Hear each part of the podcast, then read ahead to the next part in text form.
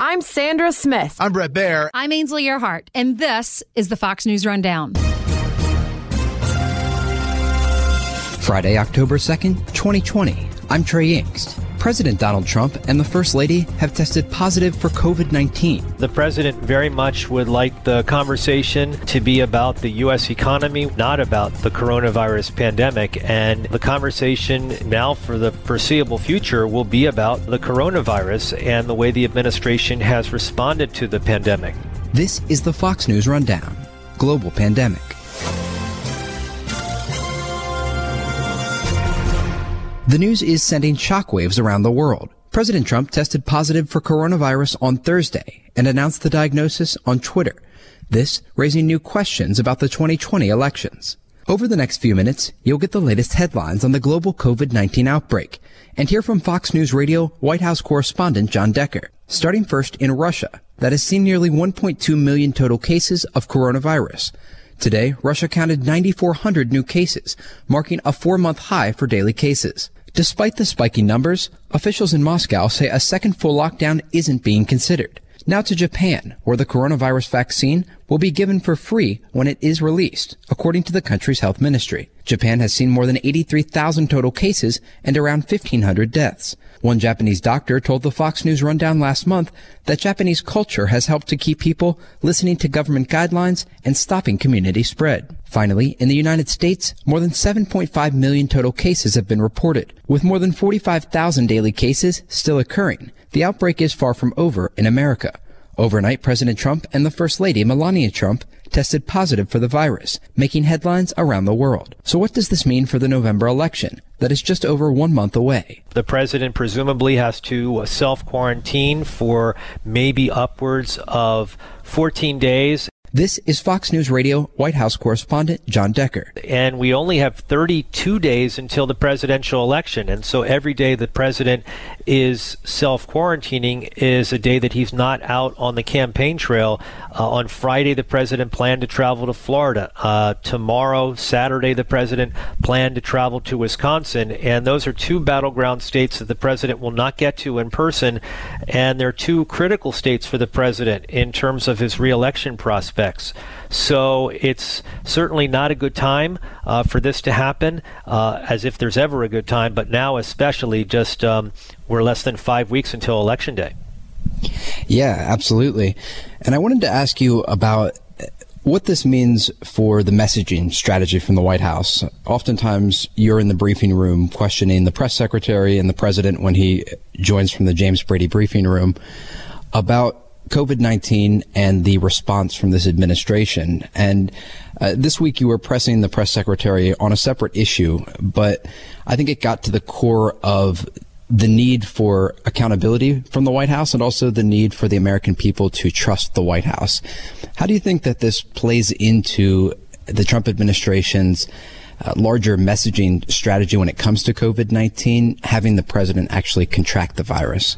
Well, it puts them off message to a certain extent. Uh, the president very much would like the conversation uh, to be about the U.S. economy, which the president believes is coming back, roaring back, uh, not about the coronavirus pandemic. And now, as a result of the president disclosing that he and the first lady have contracted COVID, uh, the conversation uh, now for the foreseeable future will be about uh, the coronavirus and the way the administration has responded to the pandemic. So uh, that is a place that I don't think the campaign, the Trump campaign, wants uh, the conversation to be at. Uh, on the flip side, that's exactly where the Biden campaign wants this conversation to be 32 days before the presidential election. Uh, the Biden campaign has maintained that uh, the Trump uh, administration, President Trump specifically, have not managed the coronavirus pandemic well. And uh, this latest instance uh, plays into that in the sense that the president, oftentimes throughout the past few months, has played down uh, the severity of the problem. Uh, so, when it comes to lawmakers on the Hill, uh, where do you think that they will? Uh, take things from here. We're we're seeing reports that lawmakers will now be able to get tested they're going to sort of implement a, a testing strategy to ensure that the virus isn't spreading. among congressmen and senators. Uh, but do you think we'll start to see a shift to more virtual hearings, especially with the Supreme Court nominee uh, in the coming weeks? The focus in Washington going to be there? Yeah, that's a great question. I, I, think that that seems to be the direction that we're heading, uh, which would be so unusual. Uh, this would have been, and will be, I should say, the seventh Supreme Court confirmation hearing that, that I will cover, uh, and I may be covering it uh, virtually. Uh, the nominee, Amy Coney Barrett, may be delivering her responses to questions coming from senators on the Judiciary Committee in a remote fashion. That's obviously still to be known to see how that all plays out. For lawmakers on Capitol Hill, uh, I think that they need to re-evaluate the way that they uh, go about their daily lives on the Hill. Uh, right now, as you may know, Trey, the House Speaker, Nancy Pelosi, she requires every lawmaker, regardless of party uh, and regardless of risk, to wear a face covering uh, when they're in the Capitol and when they're in congressional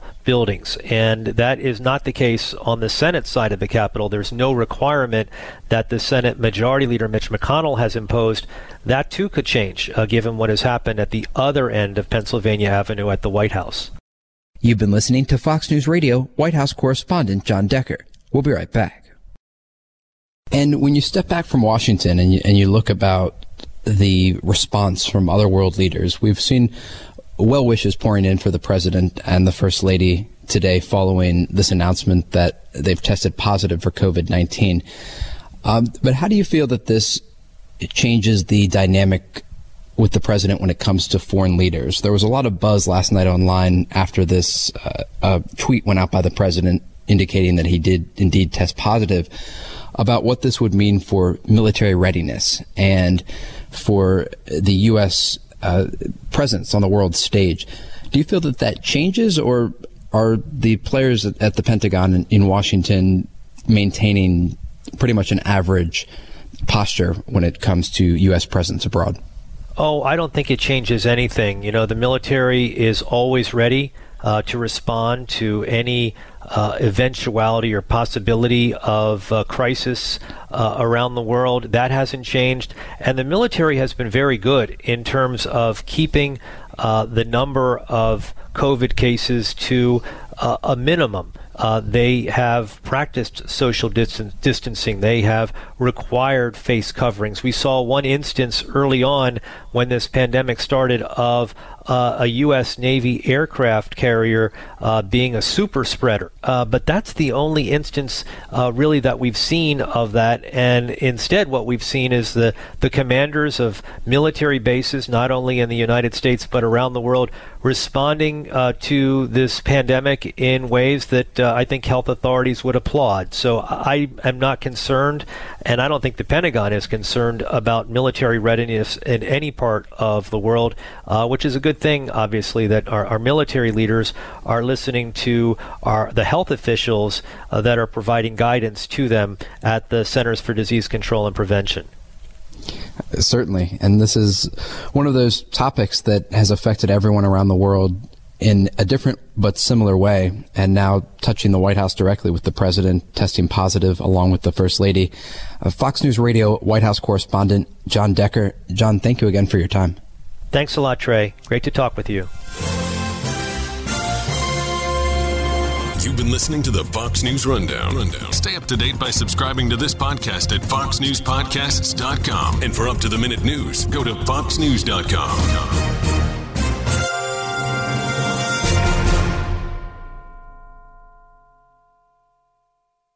From the Fox News Podcasts Network. In these ever changing times, you can rely on Fox News for hourly updates for the very latest news and information on your time. Listen and download now at foxnewspodcast.com or wherever you get your favorite podcasts.